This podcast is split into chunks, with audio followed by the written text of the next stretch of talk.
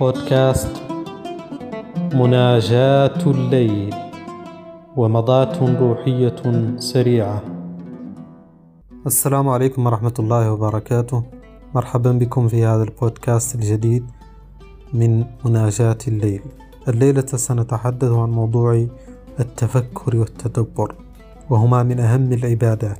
ولكن بعيدا عن المجال الديني البحت فهما من أهم ما يقوم به الإنسان لتغذية روحه ولجلب السعادة الداخلية. إن التأمل والتفكر في الحياة لا لكي نفهمها فلا أذكر الفيلسوف الذي قال إن علينا أن نعيش الحياة لا أن نفهمها.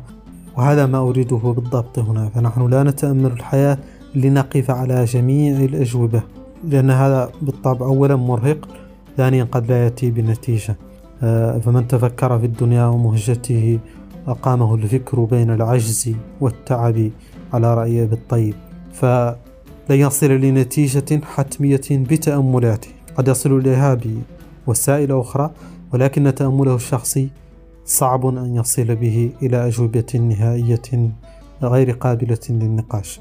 ولكن ما أريده من التأمل والتدبر هو التأمل في نعم الله هو التأمل في ما أعطى الله من نعم. فمهما كانت حالة الشخص هناك شيء إيجابي. فلنسلط عليه الضوء ولنفكر في كيف أصبحنا أحسن مما مضى. وهنا قضية مهمة جدا. إياك عزيزي المستمع أن تقارن نفسك بالآخرين. قارن نفسك بما كنت عليه في الماضي ولكن لا تقارن نفسك بالناس.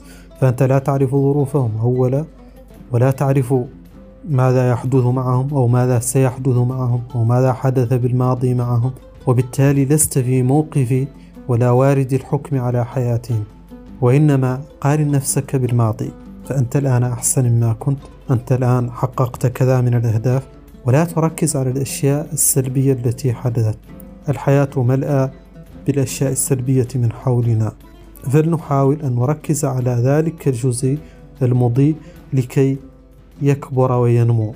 وأعتقد أن فضيلة الامتنان أو gratitude كما يسمونها فضيلة مهمة وطقس يومي تنبغي ممارسته من جميع الناس. أعط نفسك نصف ساعة مثلا أو ربع ساعة أو عشر دقائق للتأمل. للتأمل في ملكوت الله للتأمل في الحياة لشكر الله تعالى على نعمه لتعداد النعم والشكر عليها والامتنان له سبحانه على ما أعطانا من فضله. ولا يعني هذا أن الحياة خالية من المشاكل التي تفرض نفسها. ولكن حتى لو اضطررنا أن نتعامى عن تلك المشاكل ونفرض على أنفسنا أن ترى فقط ذلك الجانب المضيء الخير من الحياة ومن الأحداث. هذا طقس يومي مهم. أفلا يتفكرون وأفلا يتدبرون؟ آه هذه كثيرة الورود. التدبر والتفكر. هذان الفعلان كثير الورود آه في القرآن الكريم. وأعتقد أنه من المهم جدا أن نركز على قضية التفكر والتأمل. فما نركز عليه في حياتنا عادة ينمو ويكبر. ونرى من الغريب أننا نرى ثقافات التأمل أو ما يسمى مديتيشن في العالم الغربي كثيرة جدا وهي كانت أصلا عندنا في الإسلام. فهي في القرآن في الأحاديث التفكر في ملكوت الله التفكر في خلقه أشياء كثيرة الورود في النصوص عندنا.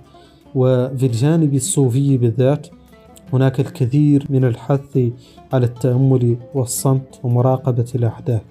وقد قرأت مرة في أحد الكتب أن أعتقد أنه لوين داير كان يتحدث أنه يحاول أن من شدة تناغمه مع الأحداث سواء كانت خيرا أو شرا أو مهما كانت الأحداث.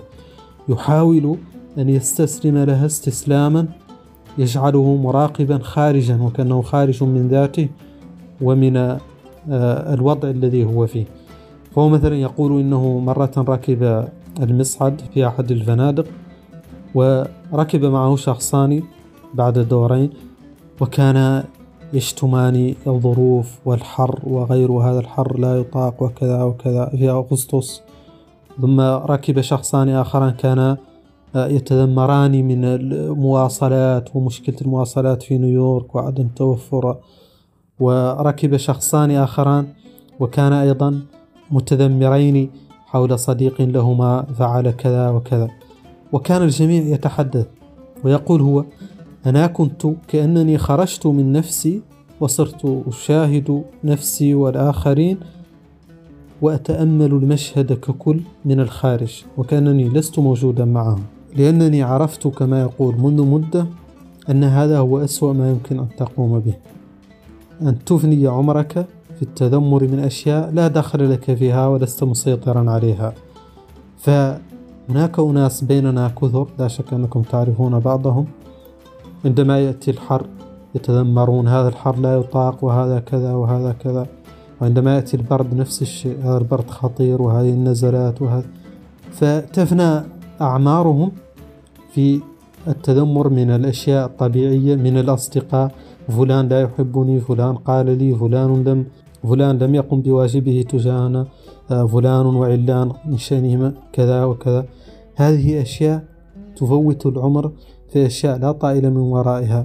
فيقول أنا لا أقوم بذلك أبدا. إنما أحاول أن أتناغم مع الظروف حيثما كانت إذا كان الحر الحر في وقته شيء طبيعي فلنتكيف معه. البرد كذلك. آه، المصائب التي تأتي هذه أشياء تحدث في الحياة. آه، فلنتعامل معها ولا نجلس آه، متذمرين شاكين من كل شيء. أعتقد أن الوقت أخذنا أحبائي الكرام فالموضوع شيق وذو شجون. فإلى حلقة أخرى من هذا البودكاست. شكرا لاستماعكم الكريم. والسلام عليكم ورحمة الله وبركاته.